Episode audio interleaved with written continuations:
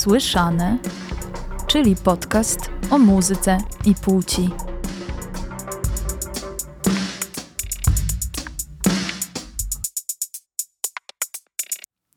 W dzisiejszym odcinku y, spełnia się moje podcastowe marzenie. Mam zaszczyt i ogromną przyjemność porozmawiać z Alex Freiheit. Mm, niniejszym spełnia się moje podcastowe marzenie, ponieważ jak tylko y, wykiełkował w mojej głowie pomysł robienia tego podcastu, to, to zamarzyłam sobie właśnie, żeby, żeby to z Alex y, przeprowadzić rozmowę. E, I zanim przejdziemy już do, do treści odcinka, na początek ostrzeżenie, czyli tak zwany trigger warning, ponieważ poruszamy w naszej rozmowie też e, kwestie dotyczące e, przemocy seksualnej i osobistego w, w tym obszarze doświadczenia Alex, mniej więcej między 41 minutą a 52 minutą podcastu, więc jeżeli nie macie ochoty, nie jesteście gotowi, albo po prostu nie chcecie, z jakiegokolwiek innego powodu e, słuchać o takich sprawach, to śmiało omincie ten fragment. Przy mikrofonie pani Las, a dzisiaj naprzeciwko mnie siedzi Alex Freiheit, czyli współtwórczyni duetu Sixa. Cześć Alex. Cześć, bardzo mi miło. Mi jest również bardzo miło. E, Zwłaszcza dlatego, że spotykamy się, się teraz w takim bardzo szczególnym czasie. E, wczoraj miała miejsce premiera e, spektaklu westernu o czynach niszczących opowieść w Komunie Warszawa, za który właśnie Alex Freiheit między innymi jest odpowiedzialna. Więc tym bardziej, że ten taki premierowy czas jest bardzo wyjątkowy. Gracie spektakl jeszcze kolejne trzy dni, więc tym bardziej jestem podekscytowana, że znalazłaś czas i energię na rozmowę. Dzięki. Już sama świadomość tego, że zdajesz sobie sprawę, że to nie są takie łatwe rzeczy, to występowanie jest super wspierające. No to bardzo się cieszę. Y, I zanim zaczniemy y, snuć jakieś tam y, rozmaite opowieści, to jeszcze chciałam Cię zapytać o taką Twoją ulubioną, artystyczną czy też nie, wizytówkę. Mhm. No, ja bardzo często przedstawiam się jako piosenkarka to, to wyszło trochę z takiego żartu, że zaczęliśmy siebie tak tytułować z moim kolegą piosenkarzem. Yy, właśnie on też pisze i śpiewa. Paweł Strzelec z duetu z Łodzi Ales. I byliśmy razem w trasie, no i zaczęliśmy do siebie tak troszeczkę po złości żarcikiem piosenkarz to, piosenkarka tamto. No i z tego żartu tak trochę została mi ta piosenkarka w takim sensie, że zaczęłam to powtarzać i przestało to być dla mnie żartem, bo zaczęłam sobie uświadamiać, że, y, że właściwie dzięki temu, że tak siebie nazywam, a ja lubię trochę takie, takie rzeczy robić, y, że, że dzięki temu, że, że tak się nazywam, to tak trochę stawiam się obok piosenkarek, mimo że nie do końca może to jest przynależne tak od razu do, do, do mnie i do tego, co my jako Sixa robimy, ale Y, to tak naprawdę wynika z tego, że ja uwielbiam piosenkarki, na piosenkarkach się wychowywałam i piosenkarki, które śpiewały też w Polsce y, dawno temu, jak Ewa Demarczyk mhm. na przykład, jak nie wiem, już nie tak dawno Anita Lipnicka, y, no po prostu byłam też fanką Kai, Kasi Nosowskiej, no to były dla mnie piosenkarki, takie z krwi i kości. Mhm.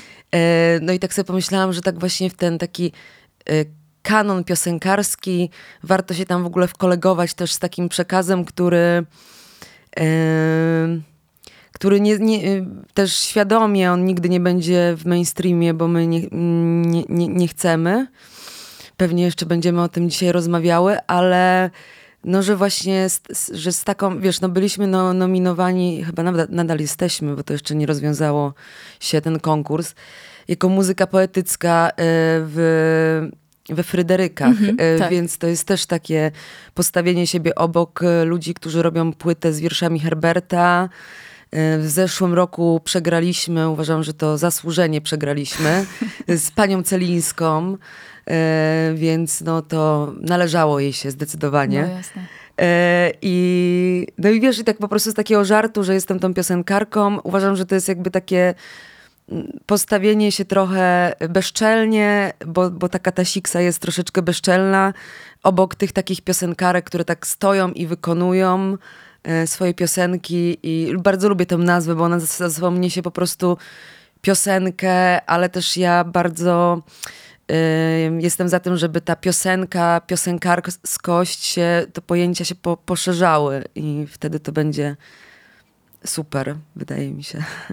No to, to, to mnie jakoś w ogóle wzrusza i zachwyca, że, że ty tak właśnie y, przyjmujesz to, to piosenkarskie pojęcie, bo gdzieś tam wydaje mi się, i tak jak trochę sobie rozmawiałam też z moimi znajomymi, że to pojęcie piosenkarka w pewnym sensie też może być zabarwione trochę negatywnie, że oto po prostu pani, która sobie stoi i, śpiewa piosenki. E, natomiast właśnie super jest dla mnie to, że ty to odzyskujesz i napełniasz w ogóle całą swoją, e, całą swoją działalnością. Mm, no i uważam, że to jest ekstra. No, ja lubię takie rzeczy, to tak samo jak tak trochę sobie myślimy, że trochę odzyskaliśmy to słowo siksa e, w jakimś tam sensie, przynajmniej dla nas ono zyskało jakiegoś, że, że odzyskaliśmy je w takim sensie, że ono zawsze miało takie yy, negatywne, nie? Yy, konotacje. konotacje. Tak, tak, tak. No i to prawda i dla niektórych ta siksa, jako my, nadal ma negatywne konotacje. Jak mhm. sobie posłuchają tego, no to taka siksa, no nazwa pasuje.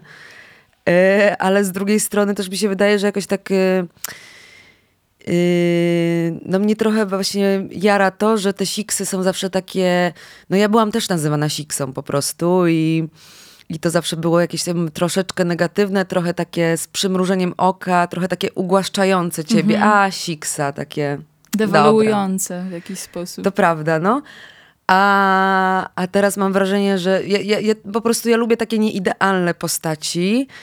I właśnie przez to, że ta Siksa jest taka mm, uznawana za taką trochę głupiutką, y, wiesz, e, jakąś blond girl, y, no to y, ja mam wrażenie, że właśnie w tym jest też jakaś siła, bo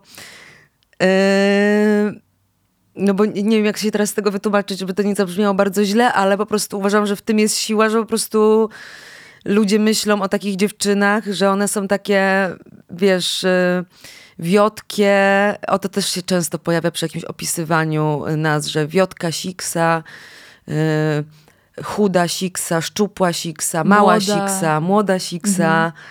Y, długowłosa siksa, że tak jakby zawsze coś z wyglądem jest do tego dopisywane. No tak, I ja się tak sobie myślę, no dobra, no to fajnie, fajnie, z wyglądem, ale wiesz, ta nasza siksa na przykład, nie wiem, pokazuje, że nie ma jednego zęba. E, więc już nie jest taka fajna. Albo, nie wiem, pokazuje, że przeklina. No więc, y, więc ta siksa wydaje mi się, że też tak jak ta piosenkarka jakoś tam lubimy sobie to słowo prze, przeinaczyć trochę na nasze. No to jest też taki typowy case po prostu gdzieś tam wtłaczania dziewczynek, młodych kobiet właśnie w jakieś takie role, że powinny być po prostu ładne, szczupłe i grzeczne e, i nie mieć za bardzo nic do powiedzenia, a wy to po prostu przełamujecie po całości. No, to prawda. No i wiesz, y, ja też bardzo się inspiruję tym, co usłyszałam w swoim życiu na swój temat i ta siksa mi daje jakby tą moc, żeby żeby móc to wypowiedzieć na, y, na głos i też, że wiem, że to wiele osób się z tym spotyka, że na przykład y, no wiesz, to są takie banalne rzeczy, ale tak naprawdę dopiero jak je wypowiemy, to się okazuje, że to jest jakiś duży problem i ktoś by mógł powiedzieć, ej, to takie banalne, no ale jednak ten problem, te problemy istnieją, więc one są po prostu gdzieś wyszeptywane. Yy, gdzieś zamiatane pod dywan, no ale jest tak, że nie wiem, że słyszysz, e, no, że taka, e, taka, taka ładna dziewczyna albo taka młoda dziewczyna, a tak przeklina. Mhm. Albo... Albo tak głośno krzyczy. To prawda, to prawda. No ja też jak zaczęliśmy się pojawiać na YouTubie, y, ale my raczej nie mamy chyba teledysku, może jeden mamy, tylko później robiliśmy filmy, no ale w każdym razie jak zaczęły krążyć jakieś filmiki po YouTubie, no to właśnie y, no były takie komentarze, że jak się wyłączy y, głos na YouTubie, to nawet fajna dupa.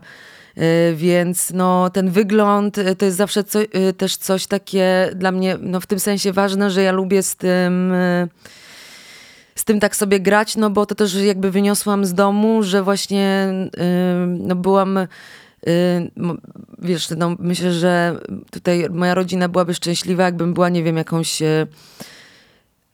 modelką albo coś takiego, albo mhm. chociażby była kimś z telewizji, jak już tak chcę robić te takie rzeczy artystyczne, to chociażbym mogła to robić w telewizji. O, pamiętam, jak dostaliśmy, wiesz, paszport polityki, byliśmy w TVN-ie, no to od razu zyskałam jakiś po prostu level 100 w rodzinie, mhm. y, tylko przez to, że pojawiłam się w TVN-ie i tak sobie pomyślałam, kurde, no rzeczywiście moje życie takie w rodzinie byłoby prostsze, gdybym tak właśnie rzeczywiście poszła do tego TVN-u, jechała na tym, że, że no, że jestem po prostu dziewczyną, która odpowiednio zrobiona może się wpisać w kanony y, y, piękna telewizyjnego. Mhm.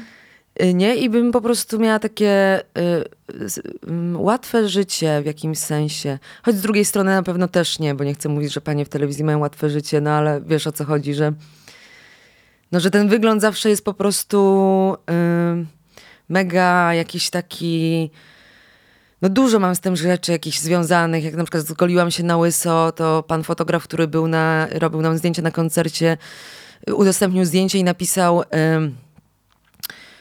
Siksa wczoraj w Katowicach. W długich włosach było jej lepiej.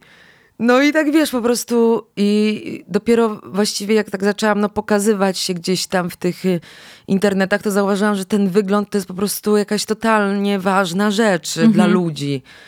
Nie, że to yy, jak ty wiesz, na przykład ludzie mają to też do siebie, że potrafią e, mi na koncercie, e, czy tam po koncercie powiedzieć, zwykle to są jakieś takie po prostu chłopy, podchodzą i mówią no spoko, ale jakbyś się tak ubrała jakoś normalniej, albo nie kiedyś miałam coś na głowie i koleś do mnie podchodzi ale to brzydkie to twoje nakrycie na głowie.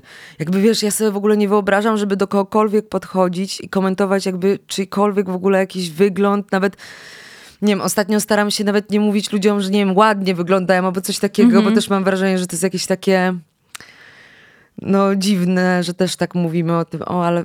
Chociaż czasami też lubię to usłyszeć, lubię to komuś powiedzieć, no ale wiesz, jakiejś obcej osobie przychodzisz i po prostu jej na ryj kładziesz, ale ładnie wyglądasz, albo nie wiem, ale schudłaś, albo ale przytyłaś. Yy, wokół tego wyglądu są jakieś takie straszne no jest to jakiś taki duży temat, wydaje mi się, ten wygląd. No a jednocześnie musisz go w jakimś sensie y, liczyć się z tym, y, mieć świadomość. Znaczy po prostu to jest tak, że jakby ja wiem, że to jest trudne y, w social media i tak dalej, podczas koncertów, la la la, ale z drugiej strony też jak masz y, świadomość y, jakąś taką... Y, znaczy to nie jest tak, że to nigdy ciebie nie przestanie dotyczyć, nie? Bo ja mam tak, że wiesz, no już gramy 6 lat chyba i ktoś by tam mógł powiedzieć, no to już się może przyzwyczaiła do tego, albo mhm. przyzwyczaili. No ale jednak to nie jest takie proste, żeby się przyzwyczaić. Wiesz, ja na scenie jakby mogę sobie powiedzieć, że tobie nie dotyczy i na scenie rzeczywiście to mnie nie, dotyczy w jakimś sensie, ale z drugiej strony no to zawsze jest coś, komentowanie czyjegoś wyglądu yy, jest takie chujowe strasznie, no, na maksa że to zawsze jakoś ciebie będzie dotykać, nie? Ale się rozgadałam, przepraszam. Super, no właśnie po to tu jesteśmy, żeby sobie gadać. E, no tak, myślę sobie, y, że w ogóle case y, wyglądu, no to jest tak bardzo złożona sprawa społecznie y, i, właśnie też z tego względu, że jako dziewczynki dorastamy w takich, a nie innych klimatach, jeśli chodzi o właśnie kanony piękna, które nas bombardują z każdej możliwej strony.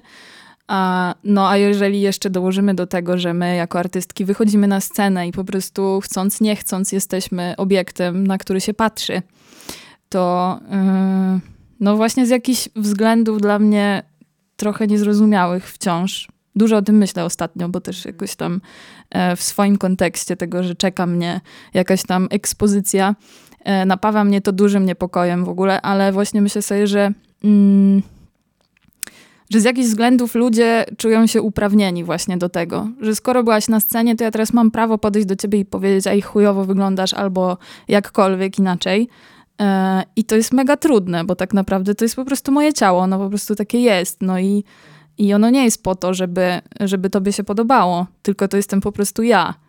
E, no i, no i właśnie, jakkolwiek byśmy nie, nie, nie chciały być poza tym, ponad tym, i, i, i to jest na pewno jakiś tam e, proces i droga do gdzieś tam czucia się ok z tym, jak jest, no to to jest mega trudne, żeby się tym nie przejmować. No nie, że nawet gdzieś tam głupie recenzje czy głupie komentarze w internecie, można mieć do tego dystans, ale mimo wszystko jest to w pewnym sensie jakiś taki atak na ciebie, na twoje ciało, na coś, co po prostu masz, nie masz na nie wpływu. Albo może ten wpływ masz w jakimś bardzo ograniczonym zakresie, a może masz na nie wpływ, ale wybierasz, że nie skorzystasz z opcji e, wpływania i zmieniania swojego ciała e, pod jakiś czyjś gust.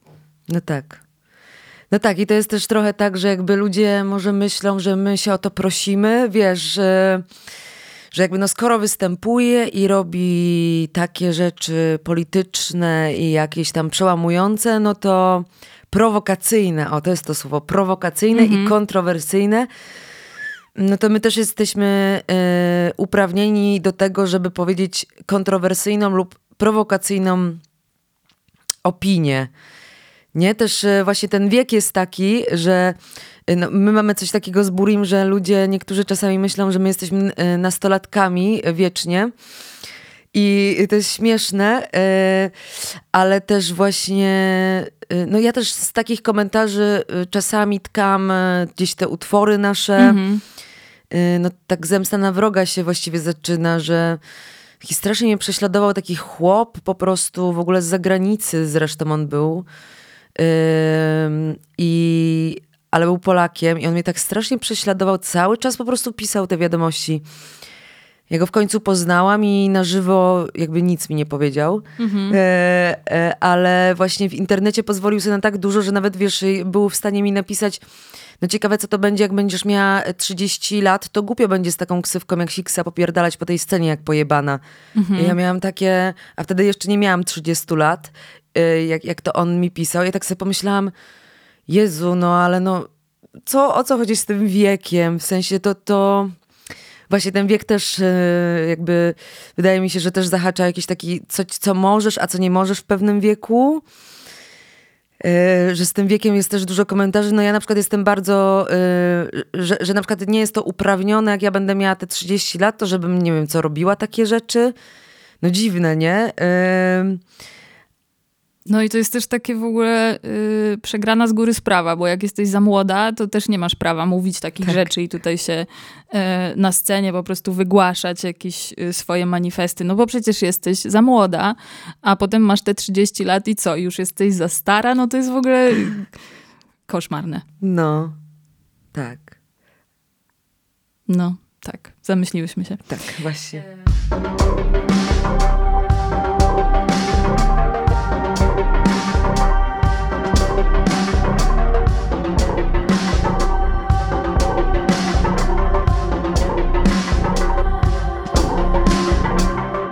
Dobra, ale chciałabym jeszcze wrócić do westernu mhm. o czynach niszczących opowieść. Wiem, że to y, dla was też stosunkowo nowa sytuacja, ponieważ byliście też w takiej roli z jednej strony performerskiej, ale z drugiej strony też takiej twórczej i reżyserskiej. Mhm. Y, I jakbyś mogła trochę opowiedzieć o tym procesie, bardzo mnie to ciekawi, jak to się odbywało.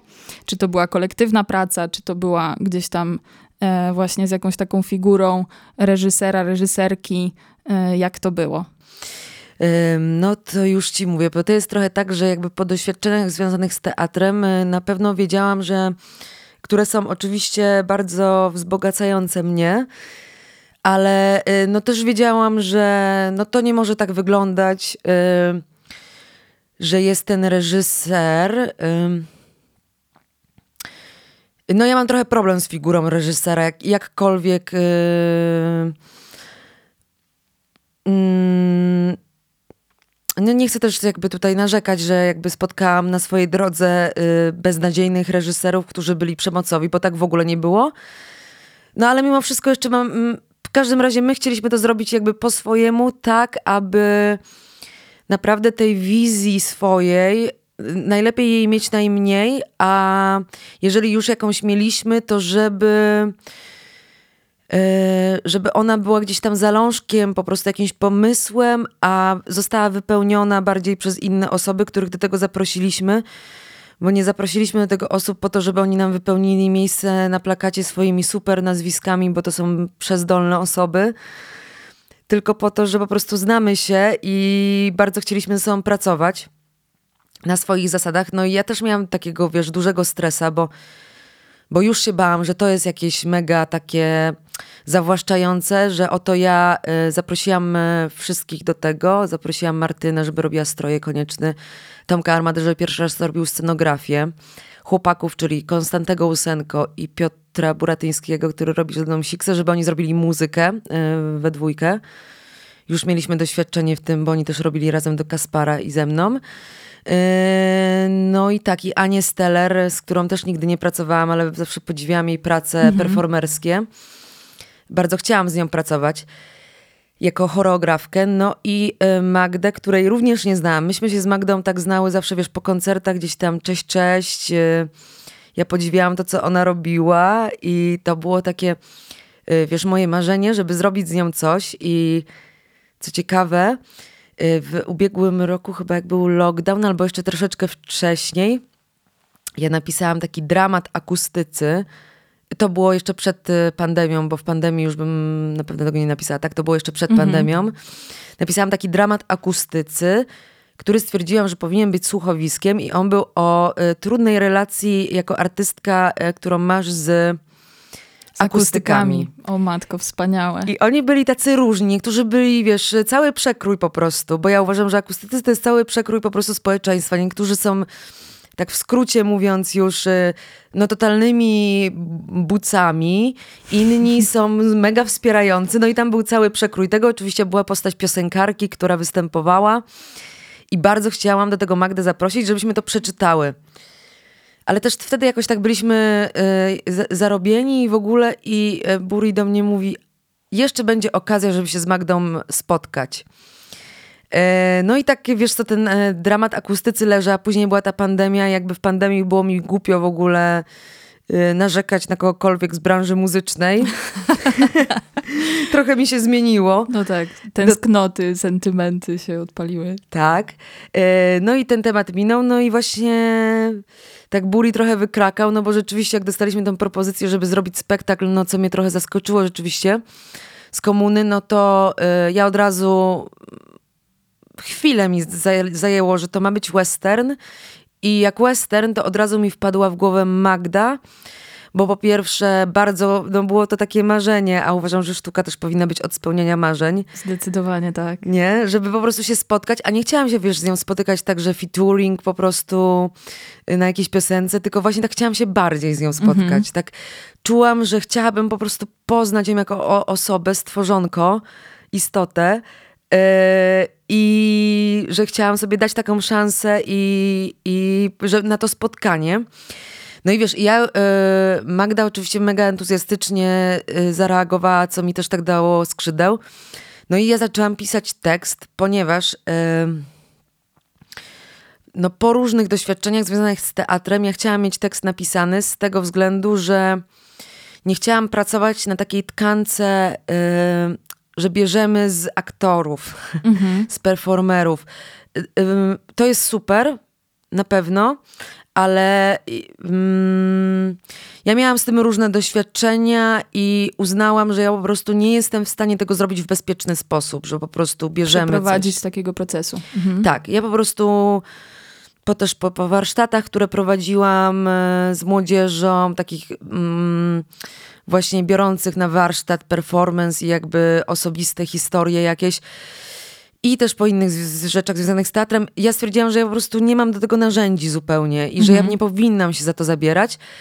I dlatego pomyślałam sobie, że napiszę ten tekst, z którym przyjdę, ale myślę, że mając z tyłu głowy to, yy, że bardzo nie chciałam, żeby ten tekst był taki. Myślę, że to w jakimś sensie mi się udało, bo ja pisząc ten tekst, yy, chciałam, żeby on był jak najbardziej yy, no taki szeroki, yy, trochę abstrakcyjny, trochę też poetycki w języku. Mm, chociaż są tam konkretne rzeczy, które, o których sobie pewnie zaraz powiemy, konkretne problemy, ale chciałam, żeby on był jak najbardziej taki abstrakcyjno-poetycko. Yy, no jakiś taki otwarty, że jak e, go przedstawię Magdzie, to ona nie będzie miała takiego poczucia, że ma mówić moje słowa, albo że ma mówić, przepraszam, że ma mówić jakby jakieś takie rzeczy mocne, przełamujące, e, no bo ja też jakby bardzo miałam ochotę na to, żeby nie robić rzeczy mocnych, przełamujących, bo już tego bardzo się długo nasłucha dużo nasłuchałam, że że Alex, ale wiesz, to musi być mocne, e, jak pracowałam z kimś, albo Alex, to musi być takie, wiesz, takie przełamujące. E, no i jakby bardzo nie chciałam, żeby to był taki tekst mocny, przełamujący i tak dalej. Bardzo mi też ja też jak piszę, to jakby ja się poddaję temu pisaniu i yy, bardzo było dla mnie ciekawe to, że ja nie znałam Magdy i w jakimś sensie musiałam sobie trochę wyobrazić, jaka ona jest, mm-hmm. pisząc dla niej też no, tekst. Yy, a z drugiej strony yy, chciałam sobie wyobrazić, jaka byłaby nasza relacja, jakbyśmy się spotkały. No i to jest takie, naprawdę jak to pisałam, to takie wszystko jest w sferze takich wyobrażeń. No i dlatego też ta relacja nie jest taka do końca jasna, czy te bohaterki są y, y, przyjaciółkami, czy są partnerkami, czy w ogóle ze sobą rywalizują, y, czy są jakimiś kowbojkami, które gdzieś tam walczą czy są związane zawodowo ze sobą, czy są związane mieszkaniem ze sobą, czy y, jakimiś innymi rzeczami. No i właśnie bardzo mi zależało na tym, żeby to nie było takie do końca jasne. Y, no bo chciałam też napisać coś takiego, co zostawi y, pole dla widza, bo bardzo lubię takie rzeczy. A też przez to, że jako Siksa bardzo dużo robiliśmy takich rzeczy, które mm, były takie dosłowne na ryj y, dla ludzi, takie dawane, y, no to no to bardzo mi zależało na tym, żeby nie miałam jakieś takie poczucie, wiesz, też y, to było pisane w lockdownie, że chcę się spotkać bardzo z widzem w takiej trochę innej przestrzeni, w której y, spotykamy się bez jakichkolwiek oczekiwań, bez tego, że musimy tutaj poruszać jakieś ważne tematy i, i tak dalej. No ale dobra, to o tym sobie pewnie jeszcze za chwilę powiemy, ale chodzi o, to, o ten sam proces, o który pisałaś. No więc ja wysłałam tekst Magdzie i wszystkim naszym y, twórcom, którzy robili ten spektakl. No i dla mnie to było takie ów, że Magda mega entuzjastycznie zareagowała na ten tekst i mnie to bardzo zdziwiło, bo ja te piosenki, które tam są, Y, tak pisałam na tak trochę roboczo, bo ja nigdy dla nikogo nie pisałam piosenki y, oprócz siebie mm-hmm. i nie chciałam też nigdy, ale tak y, stwierdziłam, że coś tam napiszę, żeby to było takie... Punkt wyjścia Punkt jakiś. jakiś wyjścia i myślałam, byłam przekonana, że Magda sobie coś tam zmieni, wiesz, po swojemu, po prostu te teksty i tak dalej. A ona to wszystko tak przyjęła i w ogóle, no oczywiście ona zaaranżowała tą swoją piosenkę i i też tam coś z niej wycięła i w ogóle jakby to jest ona ta piosenka teraz, ale no to było dla mnie takie mega zaskoczenie, że w ogóle ktoś nie bierze tego tekstu i nie rozkminia go tak mocno, szczegółowo pod takim względem no a czy to jest takie ym, o tym, czy o tym, czy to jest takie ym, wiesz, porozmawiajmy teraz, w, że w ogóle nie było takiej rozmowy, którą miałam często w teatrze, czy widz to zrozumie i mhm. czy w ogóle. Yy, czy widz dostanie to, czego oczekuje od tego tematu, mhm. od tego spotkania. I my wiedziałyśmy, miałyśmy z Magdą, w ogóle nie musiałyśmy o tym rozmawiać, o tych takich różnych znaczeniach. Magda to doskonale mm, jakby rozumiała i doskonale rozumiała ten tekst i jakby dla mnie było takim dużym zaskoczeniem to, że ona też się potrafiła utożsamić z tą bohaterką, z, tą, z bohaterką, bohaterem, jakimś tworem dziwnym, z kiepikiem.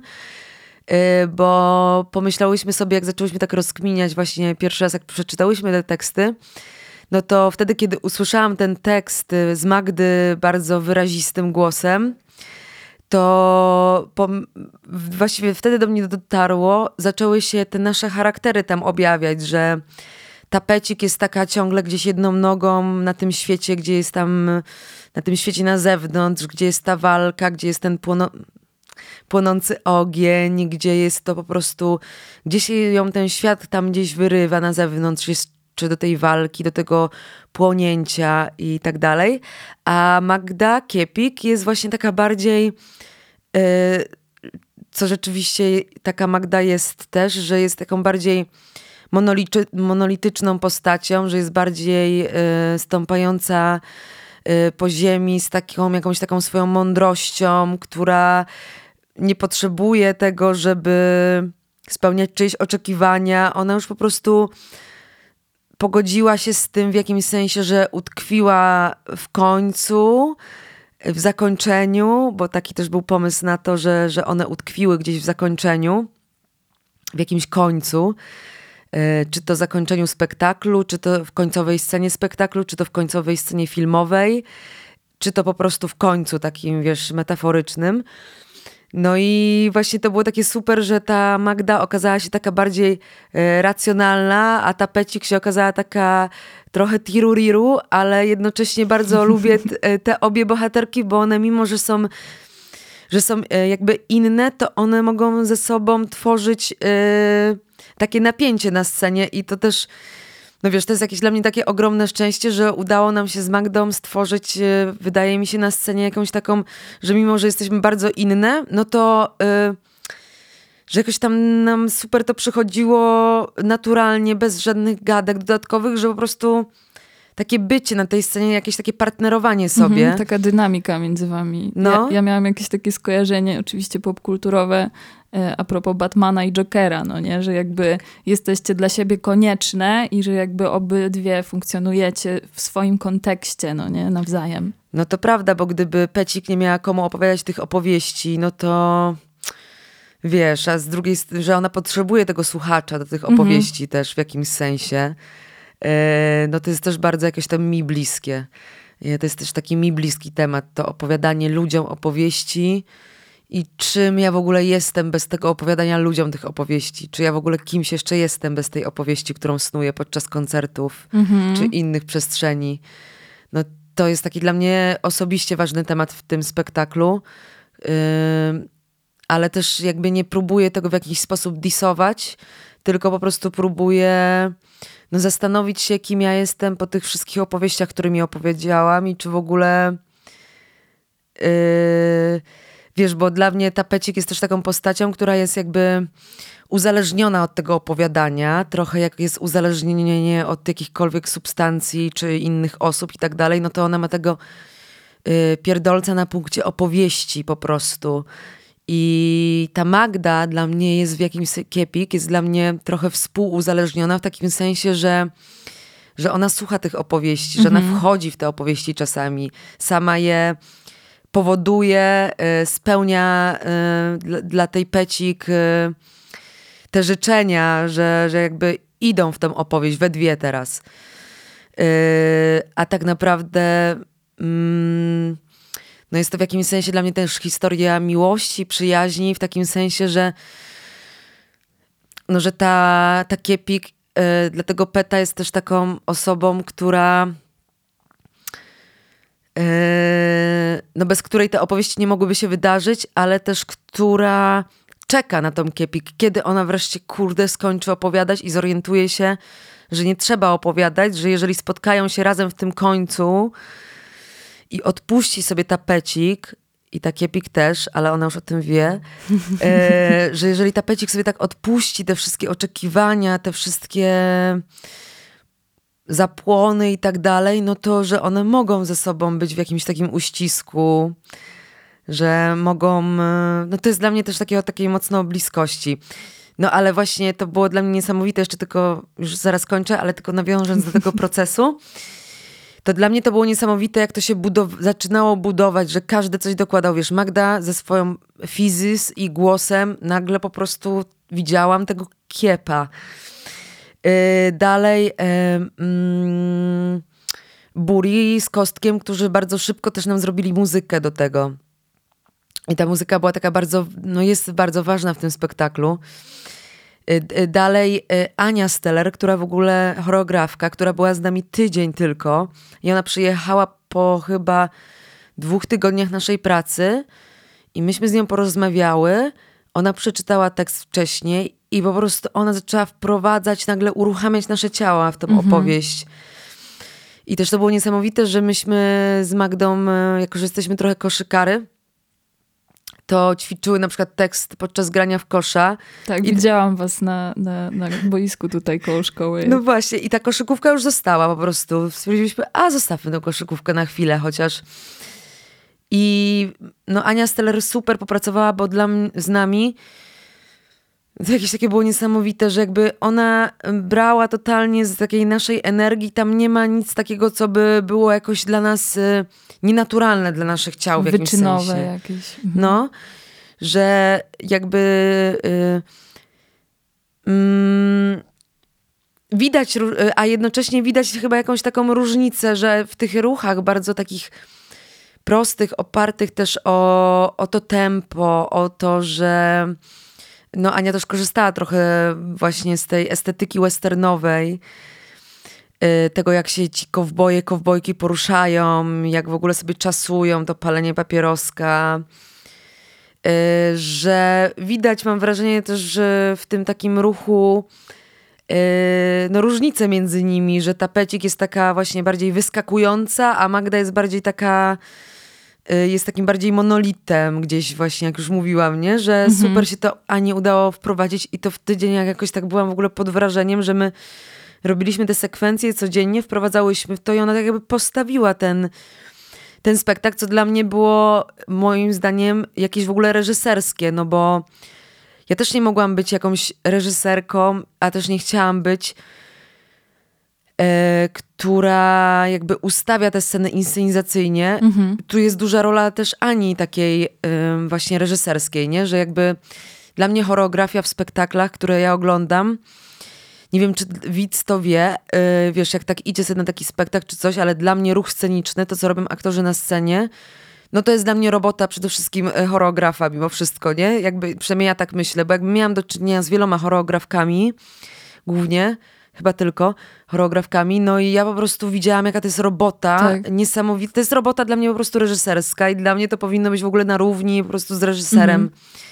Czy reżyserką traktowane, no bo to jak ruch potrafi wprowadzić i obudzić spektakl, obudzić jakąś opowieść, czy jakiś dany problem, no to jest dla mnie coś niesamowitego. I to właściwie ja pierwszy raz tego doświadczyłam mm, przy pracy z Agnieszką Kryst, choreografką, która pracowała przy spektaklu Kordian i ja w ogóle wtedy miałam takie wow, no ile po prostu choreografia wprowadza w ogóle rzeczy, ile ciało, jakby rzeczy wprowadza do, do, do spektaklu, nie? No więc Ani rola jest jakaś niesamowita. No i później to się tak nabudowywało, że jakby każdy miałam wrażenie, że dołożył w ogóle swoją cegłę do tego, żeby ta historia się powołała, a jednocześnie mm, no chyba dzięki temu, że pisałam ten tekst y, z czymś takim, że z takim luzem, nie zakładającym żadnych tematów, które tak wiesz, check, check, check.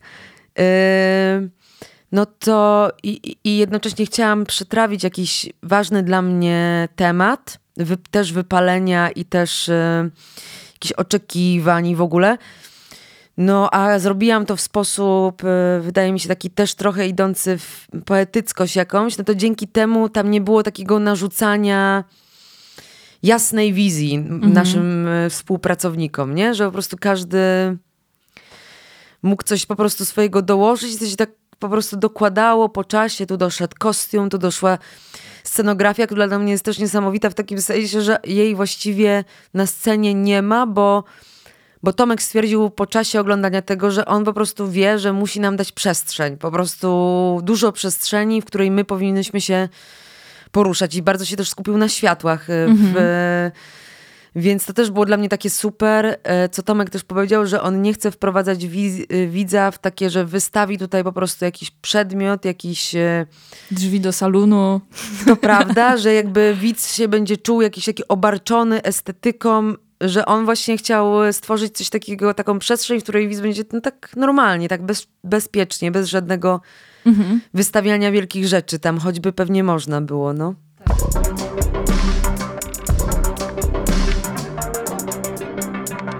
Tak, ja miałam w ogóle też takie wrażenie, że, że, że właśnie ten minimalizm scenograficzny wprowadza w ogóle takie poczucie bez czasu i takiego trochę, że to jest taki nie czas i nie miejsce.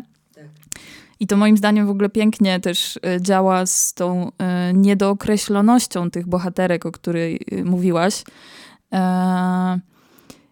I tej ich relacji między sobą, ale też w ogóle w jakim one są momencie, że to nie jest do końca właśnie powiedziane, o co chodzi, jakby w jakiej sytuacji się znajdujemy. Mm, a z drugiej strony też bardzo piękne było dla mnie zdanie, którego oczywiście bardzo starałam się zapamiętać, ale byłam tak rozemocjonowana tym wszystkim, co, e, co się działo, więc przytoczę je tak mniej więcej, że, e, że ta sytuacja jest tak zaprojektowana, że, że takie zwykłe spotkanie między nimi, zwykła rozmowa to nie wystarczy, że jest oczekiwanie, że tam po prostu będą strzelające rewolwery i nie wiadomo co. E, no a okazuje się, że może właśnie wystarczy po prostu być ze sobą i ze sobą rozmawiać.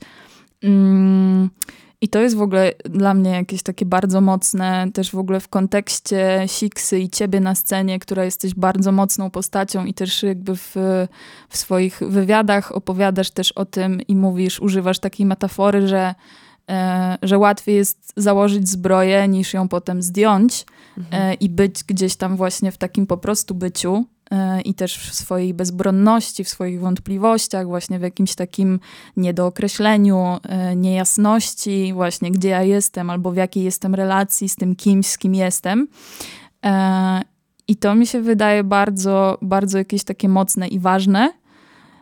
I to mi się trochę też łączy z motywem ognia, który jest mocno obecny gdzieś tam w, w Twojej twórczości, właśnie chociażby to zdanie patrzcie na mnie jak się palę, mhm. E, czy właśnie same te postaci e, Kiepik i Pecik, które są niedopałkami e, i właśnie jakiś taki temat spalania się na scenie, czy też w życiu, czy w aktywizmie, czy właśnie w, w gdzieś tam w mówieniu tego, co, co chcesz mówić ludziom, że to też ma jakąś tam swoją cenę i no i jak ty się z tym masz? Bo, mhm. bo jakby wiem, że też takie właśnie koszty e, czasami są bardzo duże.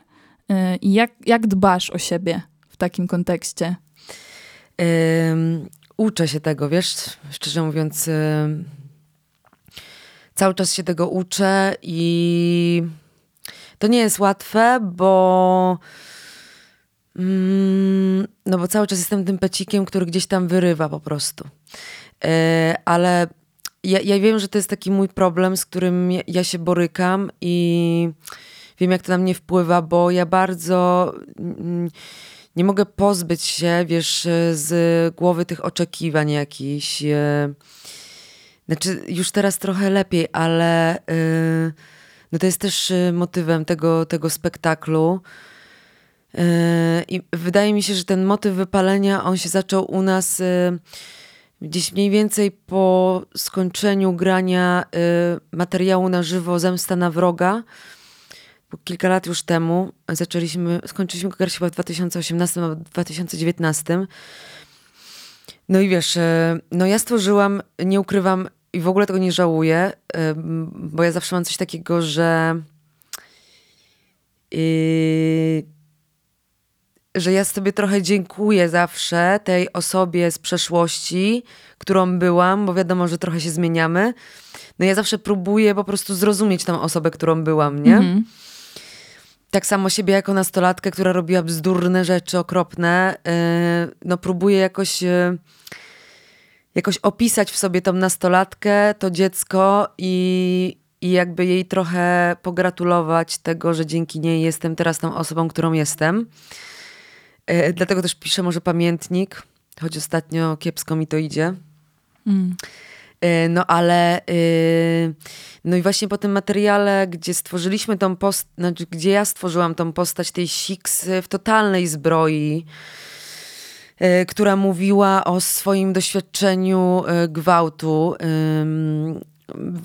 Na tej płycie w ogóle i na tym, w tym materiale bardzo mocno wybrzmiewa motyw tego gwałtu w związku, bo tak naprawdę on jest tam chyba wystawiony na, też na, jako na główny wątek, y, ale tam, tam są właściwie, tam, tam jest jeszcze jeden gwałt, y, który, o którym ja też mówię. ale chyba ten gwałt w związku jest gorszy, no bo jeżeli y, jakby gwałci ciebie ktoś, kto wie, że już masz ze sobą doświadczenie gwałtu, to jest chyba jeszcze gorsze. Mhm. No i wiesz, i po tym jak ja napisałam ten tekst w domu do tego, jak Buri grał na basie, po prostu on ze mnie się tak wy, wylał, wy, wylał, no to no ja miałam duże wsparcie od Buriego, nie? że jakby też do końca nie byłam pewna, czy, powin, czy mogę, ale chyba chcę, ale, ale nie wiem, czy.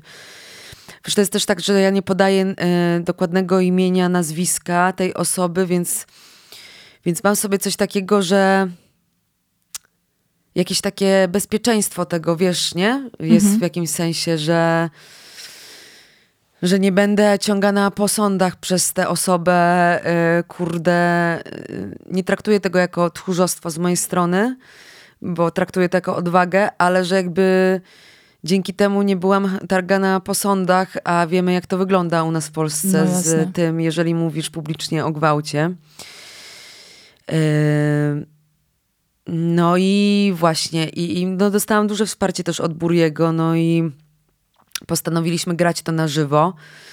Zresztą ja też wtedy, wiesz co, byłam w takim e, jakimś mm, amoku tego, że naprawdę chcę to powiedzieć, że jakby też się nie zastanawiałam nad tym, jakie to może nieść są konsekwencje, w takim sensie, że wiedziałam, że to będzie niosło takie konsekwencje, że no, że to będzie jakiś mocny materiał, ale z drugiej strony, znaczy mocny materiał, w sensie, że to będzie taki materiał, którym który nie jest łatwy, o może tak, ale nie spodziewałam się tego, że on wzbudzi takie emocje też w ludziach, że ludzie zaczną się też otwierać mhm. i opowiadać swoje historie.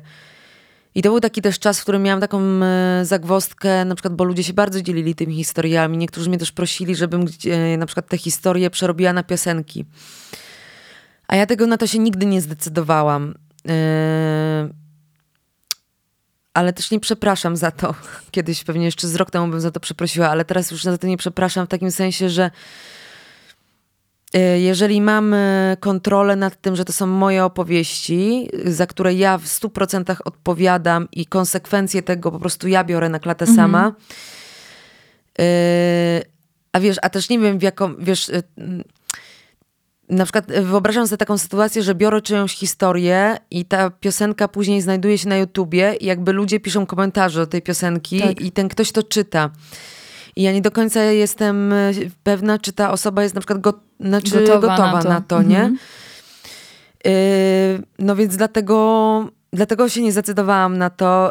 Zawsze starałam się po prostu wysłuchiwać tych historii, czy też jak ktoś pisał, to odpisywać na to i tak dalej, no ale to, to nie jest łatwa materia, no bo, no bo ja nie jestem też... Yy, znaczy, mam świadomość tego, że jeżeli otwierasz taki temat, to musisz mieć też świadomość, że otwierasz jakąś wielką po prostu, po prostu beczkę, po prostu wielkie wiadro, wielko, wielkie piekło po prostu. Yy, no i, i ja jestem, też jestem wdzięczna, że ludzie się tak dzielili tym i jakby wiem też, że dużo to dobrego zrobiło ten materiał, ale po takim roku jego grania zaczęłam się zastanawiać nad tym, czy przypadkiem nie wyrządziłam komuś krzywdy, nie? Mówiąc o takich rzeczach. Yy że nie wyrządziłam komuś krzywdy no w taki sposób, że na przykład nie wiem, tak, że ktoś się czuł urażony na, że na przykład poczuł, że to jest w jakimś sensie o nim. No nie wiem, no miałam jakieś takie myśli, że może większą krzywdę wyrządziłam mówiąc o tym, niż nie mówiąc, nie? I mhm. w też taki sposób, że ja tego tematu nie pociągnęłam aż tak daleko i może nie spełniłam też oczekiwań, no bo w tym czasie, kiedy my zaczęliśmy ten materiał y, występować z nim, ja też wtedy chwilę wcześniej chyba udzieliłam wywiadu do Wysokich Obcasów, gdzie mówiłam też o tym, y, to miałam też takie poczucie, że bardzo jakby mainstream chciał trochę zawłaszczyć tą postać naszą. Zaczęliśmy dostawać różne propozycje i wtedy, y, no wtedy mnie dopadła jakaś taka duży, duża złość na to, jak zaczęłam zauważać, w jak łatwy sposób ja mogłabym się stać mainstream, mainstreamową artystką, mhm którą, e, jeżeli, która jeżeli dałaby się ugładzić e, troszeczkę e, i wyprodukować, to mogłaby być po prostu taką, wiesz, no, naczelną feministką, ofiarą. Mhm. Bo to też jest ważne, że jakby mm, ja mówiłam to z perspektywy ofiary, ale mówiłam to w taki opancerzony sposób, że dla mnie jakby tam motyw ofiarniczy, jakby jego trochę nie ma, nie? W sensie, że dla mnie to jest bohaterka taka z krwi i kości, taka kilbilowa, taka po prostu silna w jakimś sensie w tej swojej słabości, bo też siłą jest to, że potrafimy pokazać swoją słabość. No ale media to chciały w jakiś sposób zagarnąć i widzieć jako, jako właśnie tam ofiarę, nie? Która no trauma się, po prostu zauważ, znaczy po prostu w, y, pierwszy raz miałam coś takiego, że doświadczyłam na własnej skórze czegoś takiego, że trauma się dobrze sprzedaje. Mhm. Że mów o tym, dziewczyno, tak, mów o tym w naszej gazecie, że zaprosimy ciebie po prostu, wiesz, do Dzień Dobry TVN, ty tam mów o, tej, o tym swoim doświadczeniu gwałtu. Ale z drugiej strony też takie podstępne jest to, że mów, ale trochę jednak na naszych zasadach, no nie? Że to jest taka próba zawłaszczenia tej narracji i, e, i mówienia ci w ogóle w jaki sposób ty masz o tym swoim doświadczeniu opowiadać, co jest po prostu kuriozalne. No to prawda i...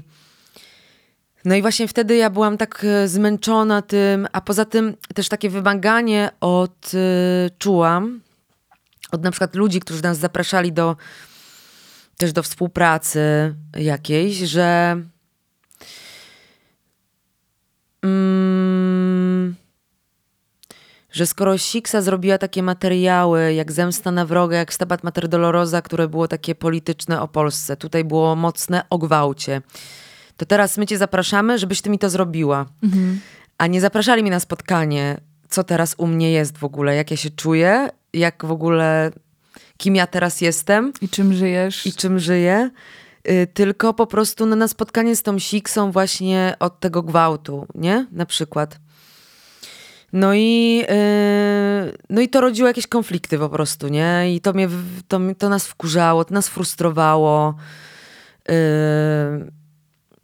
to nam jakieś dużo krzywdy wyrządziło w ogóle, mam wrażenie.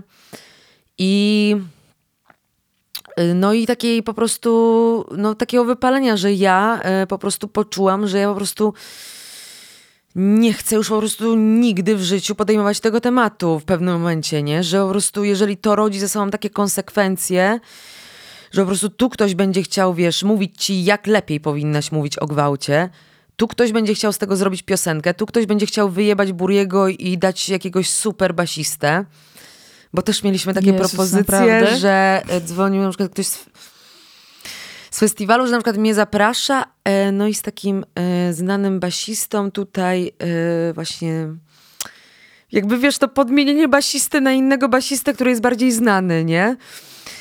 Albo, nie wiem, jakieś takie pytania, że jakby to by było mocniejsze, gdyby to był cały, cały zespół. Mhm. Podczas gdy ludzie nie kumają tego, że takich rzeczy się nie robi łatwo w grupie. Znaczy, w ogóle się nie robi ich łatwo, a co dopiero w, w grupie. W większej grupie, tak, nie? Tak, tak. Jeszcze jakichś zaaranżowanych osób. No więc, wiesz, no też nie chcę już tak narzekać, jak taka po prostu, wiesz, yy, stara siksa, no ale no to są... No ale to są takie tematy, które, wiesz, ja, ja, pamiętam, że ja tego czasu też dużo tak jakby, miałam taki też przekaz, że dziewczyny mówcie, mówcie, mhm. mówcie. I później się złapałam na tym, że jakby no ale jak, jakby ja mówię, że wy mówcie, ale jakby nie mów, e, powinnam też mówić o konsekwencjach tego mówienia. Uważałam, że to jest y, uczciwe, żeby też opowiedzieć tą historię i to zrobiliśmy właśnie w Poskromieniu Złośnicy, w takim materiale na żywo. On jeszcze nie wyszedł nigdzie, bo my zawsze najpierw y, gramy, gramy, gramy, dopiero później nagrywamy ten materiał, więc one wychodzą z jakimś opóźnieniem, co też jest... niełatwe, nie? Y, bo później ludzie myślą, że ty będziesz to grać. Mm -hmm. No ale zdecydowaliśmy się na coś takiego, bo, no, bo my też musimy się ograć, żeby później potrzebujemy trochę czasu, żeby te materiały napęczniały, żebyśmy sobie tam dali czas podczas koncertu też na jakieś motywy improwizowane i tak dalej. No i to z tego poskromienia złośnicy właśnie pochodzi ten cytat, ten tekst Patrzcie na mnie jak się palę ja tam miałam taki tekst, który bardzo lubię yy, w jakimś sensie, yy, no bo on też właśnie mówi wszystko no, yy, o tym, że no patrzcie na mnie jak się palę, to to wynika z tego, że z takiego tekstu, który ja tam napisałam, śpiewałam, że tam na tym placu stoi fontanna, no i ja na tą fontannę wlazłam i z niej spadłam, no i na chuj na nią wchodziłam i was yy, łudziłam, że z wysokości mogę coś zrobić dla ludzkości, a nic nie mogę. No i właśnie chodziło mi w tym utworze, on tam oczywiście ma jeszcze trochę więcej tekstu, ale generalnie chodziło mi tam o to, że jakby trochę weszłam na jakiś wysoki punkt, na jakąś fontannę, na jakiś pomnik. Y, piedestał. Piedestał, dokładnie, z którego trochę spadłam i, yy, i jakby myślałam, że mogę coś z tego punktu wysokiego coś zrobić, ale to nie jest przecież tak, że jedna osoba, e, jakby będąc w telewizji i przekazując tematy ważne, jakby naprawdę dużo załatwi nam wszystkim, mhm. którzy tu na dole walczymy. E, jakby to tak nie funkcjonuje, nie? Jakby uważam, że więcej szkody zrobiłabym, będąc w mainstreamie dla sprawy, niż dobrego. Znaczy mi się tak wydaje przynajmniej, bo jakby będąc też trochę jedną nogą, że tam czasami mogę być w tym dla szerokiej publiczności mówić, ale też no, to nie jestem ja, bo ja się bardziej odnajduję w jakimś tam undergroundzie. Poza tym ten nasz... Ta nasza forma, ona nigdy nie będzie taka mainstreamowa, a my tam uparcie nic nie chcemy zmieniać, mimo że wiesz, no My też nie mamy czegoś takiego, że jak patrzymy na innych artystów, to nam by do głowy nie wpadło, żeby im powiedzieć, ej, a nie myślałaś o tym, żeby tam dodać, e, no właśnie jednak tego perkusistę, albo ej, nie myślałaś o tym, żeby te twoje teksty były bardziej jak, no po prostu mi się to w głowie nie mieści. Jestem tak ciekawa tego, co ludzie mają do powiedzenia. Yy, w, że ja w ogóle nawet nie patrzę, yy, no nie wiem, oceniająco na to, po prostu ja to przyjmuję, no jakby ja uważam, że sztuka jest tak pojemnym po prostu worem, że tam możesz tyle rzeczy robić, że dla mnie można bardzo dużo rzeczy robić w sztuce, różnych i tak dalej i by do głowy nie przyszło, żeby do kogoś iść i mówić, jak to ma wyglądać, nie? E, I no właśnie, i też y, jakby wiesz, to, że ludzie podchodzą i jakby roszczą sobie prawo, żeby mówić tobie, i jeszcze takie rzeczy, które właśnie no ciebie trochę do pionu. No my mieliśmy też z tym spektaklem, nie mieliśmy tak wcale łatwo, w takim sensie, że podczas procesu, gdy on już był mm, no tak y, na trzy czwarte skończony, no to przed chłop y, y, obejrzeć to, no i jakby powiedział wszystko to, o czym jest ten spektakl. Właściwie on był, jakby powiedział, że w ogóle nie rozumie tego tytułu, o czyn, jakie to są czyny niszczące opowieść. I ja sobie wtedy stwierdziłam, że to jest właśnie to, co ty teraz robisz. To jest ten czyn, który niszczy opowieść. Mhm. E, bo jakby on nawet nie chciał mnie słuchać, o czym to jest, e, bo dla niego to były jakieś niuanse. I on mi cały czas przerywał, przerywał i mówił, no czyli to jest o laskach, które po prostu kiedyś się napierdalały, a teraz chcą y, jakby odpocząć, tak? Ja mówię, no ogólnie tak, ale właśnie chodzi o to, że tutaj nie ma być takie grubymi nićmi szyte, tylko że właśnie one mają się trochę rozpływać w tych niuansach gdzieś tak, tam. Tak. No i wiesz, i po prostu taki dostaliśmy na klatę takimi po prostu pierwszymi wrażeniami kogoś, po prostu, który se rości prawa do tego, że, że jest jakąś wyrocznią, nie wiem, teatralną jakąś. No i jakby ja to przeżyłam mocno w takim sensie, że dawno czegoś takiego nie miałam po prostu. Yy, przez to, że był lockdown, że nie graliśmy koncertów, że coś tam że po prostu dawno nie miałam takiego po prostu e, jeszcze wiesz, takie teksty w stylu ja widziałem więcej spektakli od was w życiu. E, rozmowy o teatrze, czym jest teatr, że no, jak chciałaś zrobić katastrofę na scenie, znaczy nie, w ogóle nie chciałam zrobić katastrofy, ale gdzieś tam wyczuł, że chciałam, no to jakby lupa takie rzeczy robi i po prostu łubudu jedziemy, jakiś po prostu Ja roast. ci powiem, jak się robi. Mm. Totalnie i to właśnie w takich ni niuansach mnie tam na takich wielu poziomach e, jakby obraził e, i i był takim mężczyzną, któremu nagle zwykła rozmowa między kobietami to za mało, one nie powinny rozmawiać, one powinny dobywać pistoletów, jakby no wiesz, właśnie. nie? No właśnie, to jest to. No, bo my też chciałyśmy sobie z Magdą też trochę zagrać z tym oczekiwaniem, ale też wiedzieliśmy, że ludzie jakby, którzy przyjdą jakby tak bez oczekiwań, albo którzy jakby porzucą gdzieś w trakcie te oczekiwania, to będą mieli z tego dużą przyjemność, z taką, że no to nie jest taki western w stylu Kill Bill, nie? Bo już Tak. my z Magdą porobiłyśmy takie rzeczy w życiu i chciałyśmy po prostu dać inne wyrażenie widzowi niż zemsta, niż napierdalanie, niż e, duże tematy, nie? Po prostu chciałyśmy sprawdzić, czy w ogóle takie mniejsze tematy, no o ile w ogóle mowa o samobójstwie też jest małym tematem, nie? No bo one są gdzieś tam, te tematy w tym spektaklu wcale nie są takie małe, my je tylko tak skromnie nazywamy właściwie, że one są takie małe, nie? Ale no tak naprawdę jakby się zastanowić, no tam jest mowa o samobójstwie, jest mowa o psychicznym y, nieudźwignięciu swojej psychiki. Yy, no, Też o przemocy. też jest o przemocy przecież tam. No i, no i tak, no i właśnie zmierzałam do tego, że sobie po prostu, yy, że jakby my jesteśmy takimi tworami, które no nie robią w próżni, yy, nie? Więc jakby na nas te wszystkie komentarze i tak dalej yy, jakby bardzo wpływają, nie? Że, no, że to jest niesamowite, że ludzie tak ci potrafią powiedzieć takie rzeczy. Ym, No myślę, że to jest też No. w ogóle jakiś taki case e, zafiksowanych oczekiwań na przykład publiczności wobec ciebie, no nie? Że jak długo robiłaś coś, no to powinnaś robić to już do końca swoich dni i w ogóle nie, nie ujmuje się jakiegoś takiego po prostu wzrostu, rozwoju, czy zwoju nawet y, i gdzieś tam tego, że artysta, artystka po prostu też y, ma swoją podróż i że to, że, że krzyczałaś przez ileś lat na scenie wcale nie oznacza, że dalej będziesz to robiła. E, to są też jakieś takie tematy, o których wiem, że też, e, też są ci bliskie, takiego mówienia, że o, artysta się skończył, bo to już nie jest to, co było, no nie? tak. E, I że, no właśnie, że to jest trudne tak się mierzyć z tymi oczekiwaniami i po prostu być sobą. Ja akurat jestem teraz w takim momencie, w jakim jestem i to jest to, co ci daje, no i albo bierzesz, albo nie, ale jakby dlaczego e, gdzieś tam rościsz sobie prawo, żeby mi mówić, jak ja mam, jak mam być No, to jako prawda. artystka. I też tak sobie właśnie pomyślałam, gdy teraz mówiłaś, że no to też tak trochę mainstream nas do tego przyzwyczaił, nie? I to, y, w jakimś sensie, że masz przez długie lata, na przykład oglądasz y, daną artystkę czy artystę, osobę występującą po prostu taką, jaką ludzie chcą oglądać, nie? Tak. Że jakby nie ma prawa ta osoba się zmienić, wiesz, y, kobieta w wyglądzie, no mężczyzna też jakoś tam jest odmładzany ubraniem czy coś nawet, że jakby nie ma prawa się ta persona po prostu zmienić, bo wtedy po prostu mózg eksploduje tej publiczności, nie? Że jakby...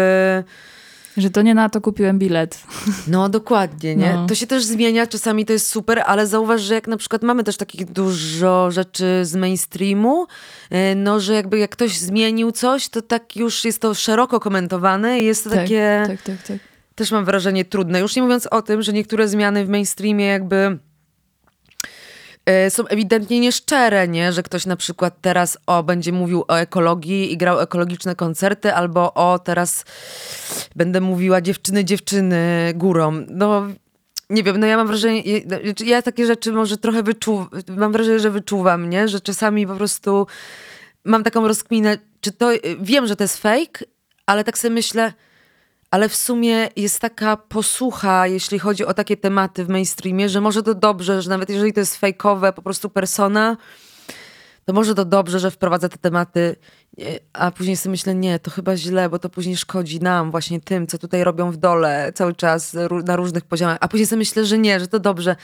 No więc nie wiem, jak się powinno robić. No, to jest trudne, to, to jest też jakby kapitalizm, nie? który zawłaszcza tę narrację e, i najczęściej niestety w jakiejś takiej ładnej, uładzonej formie, żeby nie było zbyt kontrowersyjnie, ale jednak mówimy o dobrych rzeczach. No to jest też case e, Pride Month, nie? który jest Tak. teraz. E, I że ten washing taki właśnie wjeżdża e, w różnych tam korporacjach i tak dalej, które tak naprawdę nie, nie do końca działają na rzecz na przykład społeczności LGBT, ale mają tęczowe logo. Mm, No ale właśnie to jest to pytanie, czy, czy nie wiem, też nie mam na to odpowiedzi. No. No z jednej strony dobrze, no bo gdzieś tam te tematy istnieją, wypływają na szersze wody i są pewnie bardziej przystępne i być może e, dzięki temu jakieś tam wyłomy w głowach i umysłach się zrobią. E, no, trudne. Hmm. No. Trudne do rozstrzygnięcia.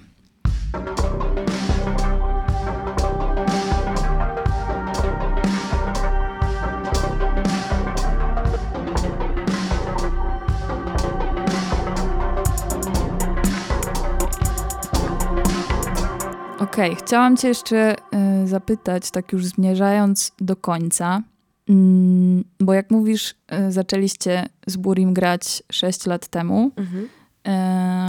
Y, jak Ty, jako artystka, jako kobieta, y, się odnalazłaś gdzieś tam na scenie? Jakie było Twoje doświadczenie wtedy, y, a jakie jest teraz? I czy coś się zmieniło? Czy nic się nie zmieniło?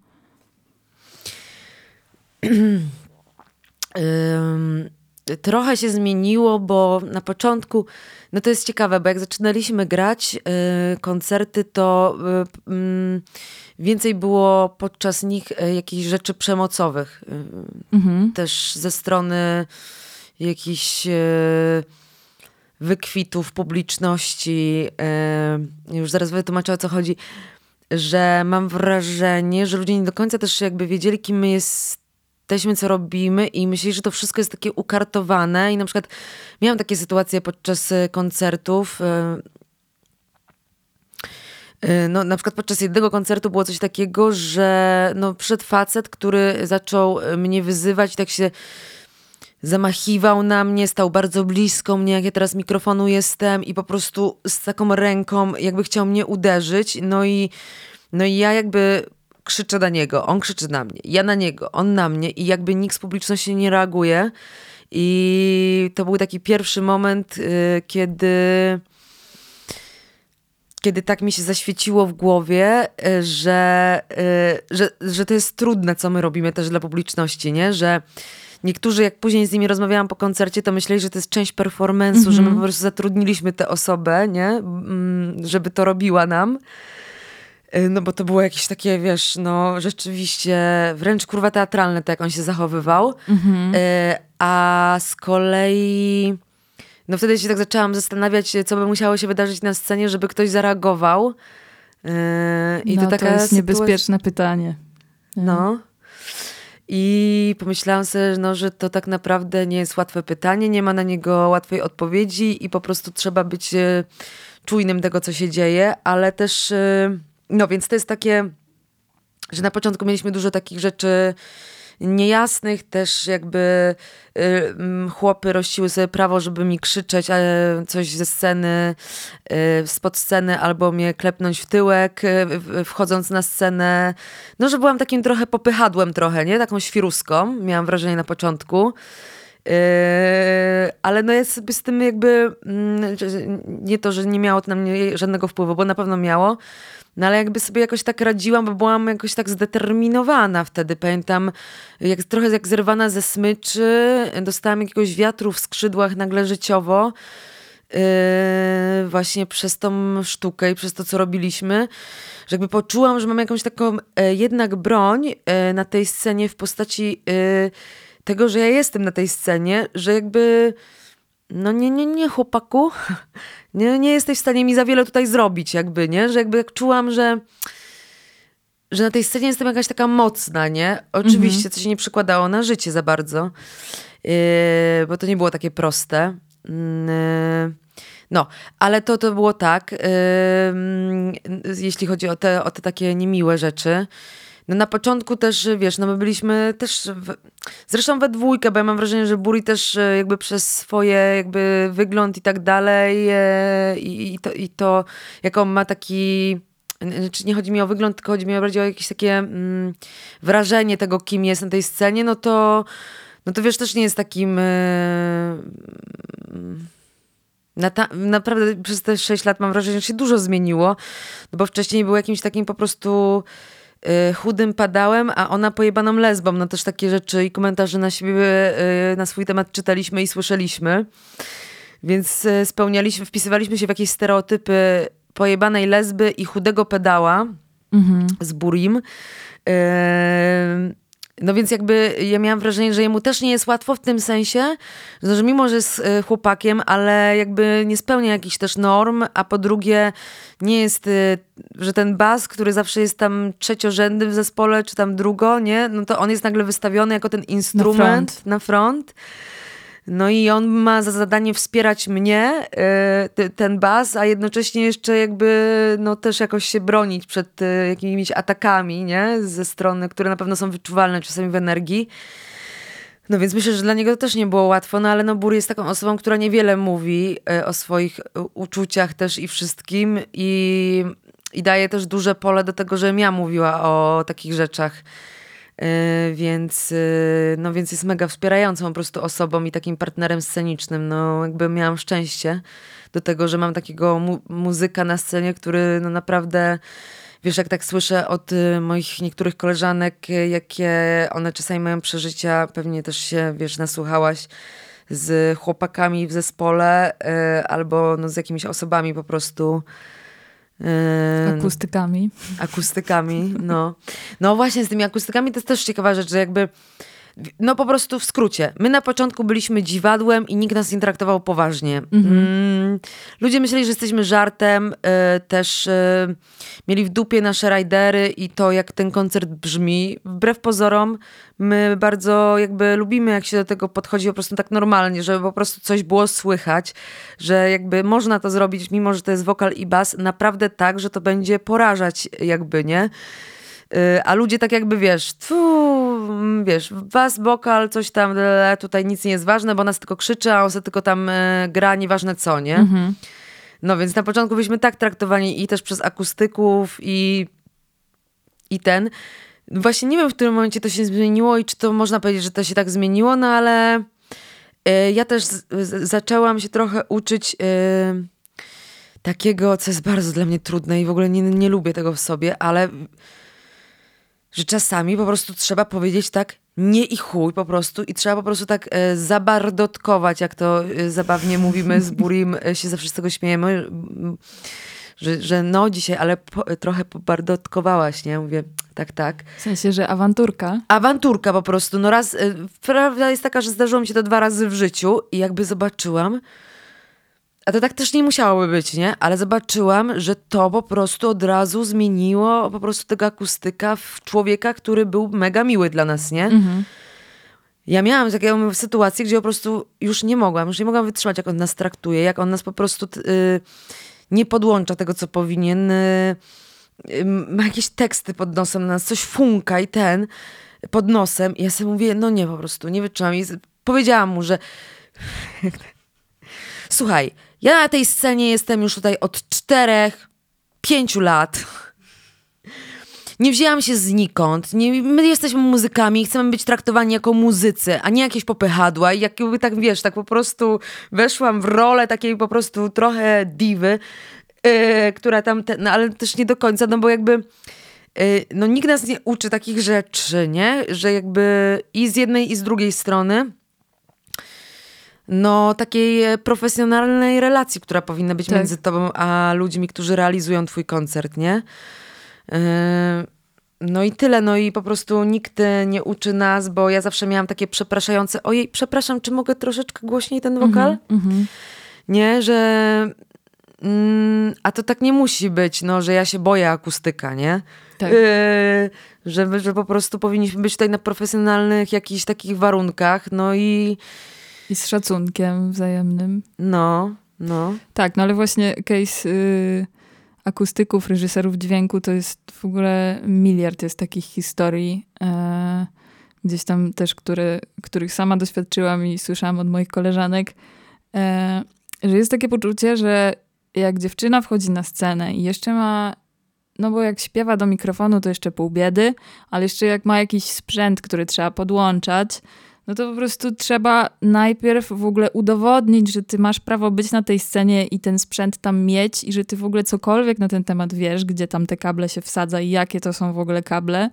E, no i że faceci nie mają tego, że jak oni wchodzą na scenę, no to dostają z automatu taki kredyt zaufania od publiczności, właśnie od obsługi, że okej, okay, wchodzi typ na scenę, no to znaczy, że wie co robi, a y, ja wychodzę na scenę, wnoszę swój sprzęt i jakby muszę w jakiś sposób dopiero udowodnić, że ja tam mhm. mogę być i że wiem w ogóle, co robię i że to jest e, profesjonalna sytuacja.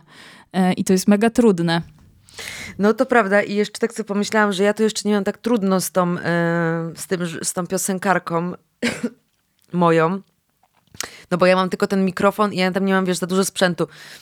No ale jak tak sobie właśnie pomyślę o moich koleżankach, które wiesz, jakby grają na instrumentach, grają, śpiewają albo grają na instrumentach, czy tam robią jakąś elektronikę i tak dalej, przychodzą z jakimś sprzętem, o Jezus, po prostu ile ja się nasłuchałam, że wiesz, na przykład y, no nie wiem, jesteśmy na trasie z pochwalonymi, Tekla, y, no najlepsza, po prostu no, genialna basistka, mm-hmm.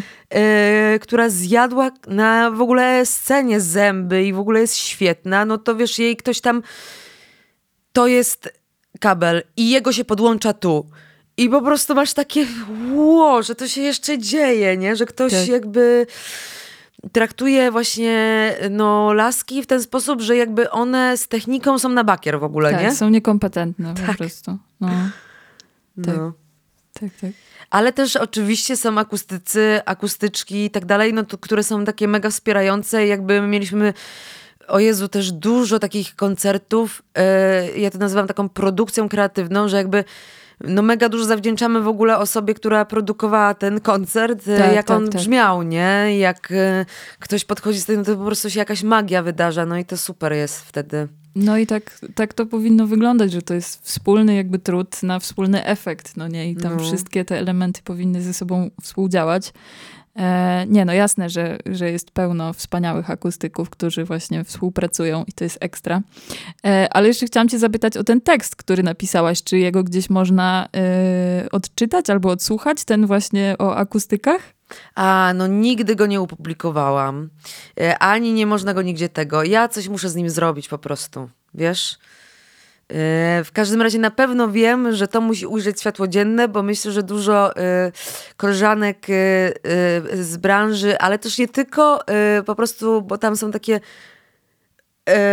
będzie mogło się z tym utożsamić, że mam wrażenie, że Totalnie. muszę to ten, bo to jest, wiesz, bo to jest sytuacja, że są niby akustycy, ale tak naprawdę to są, to mógłby być każdy, nie? Tak. Jakakolwiek, nie wiem, muzealnicy. Mhm.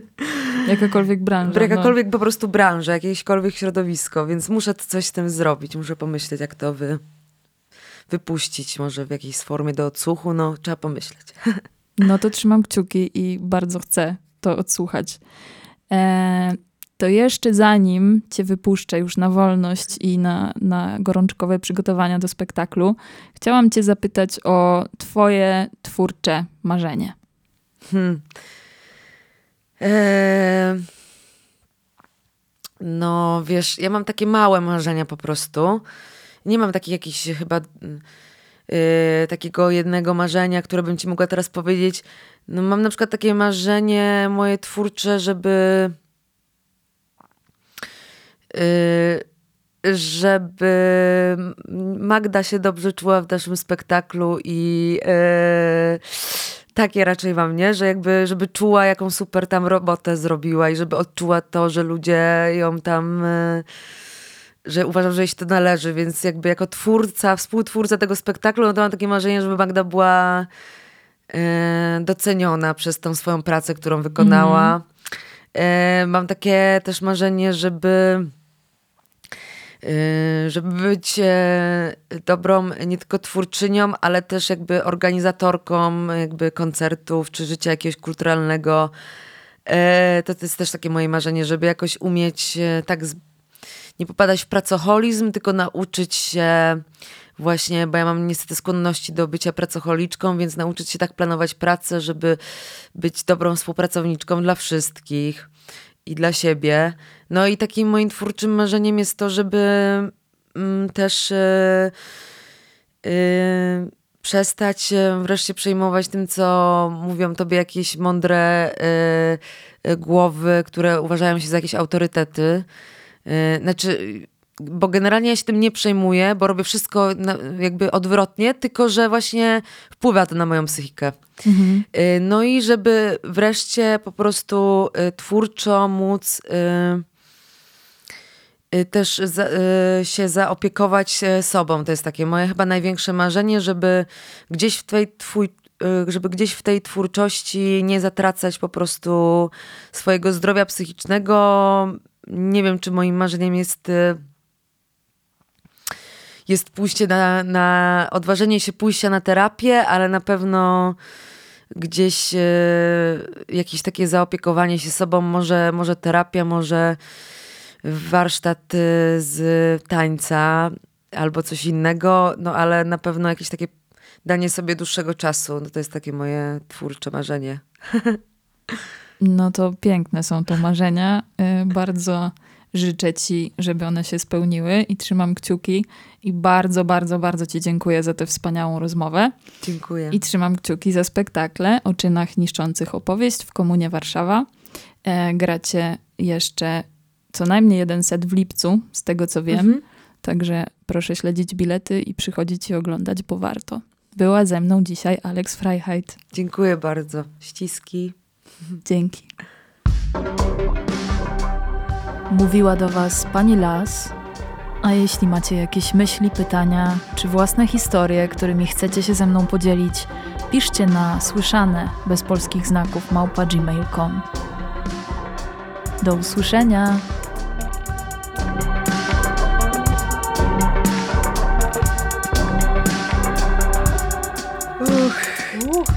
Dwie godziny chyba gadałyśmy, co?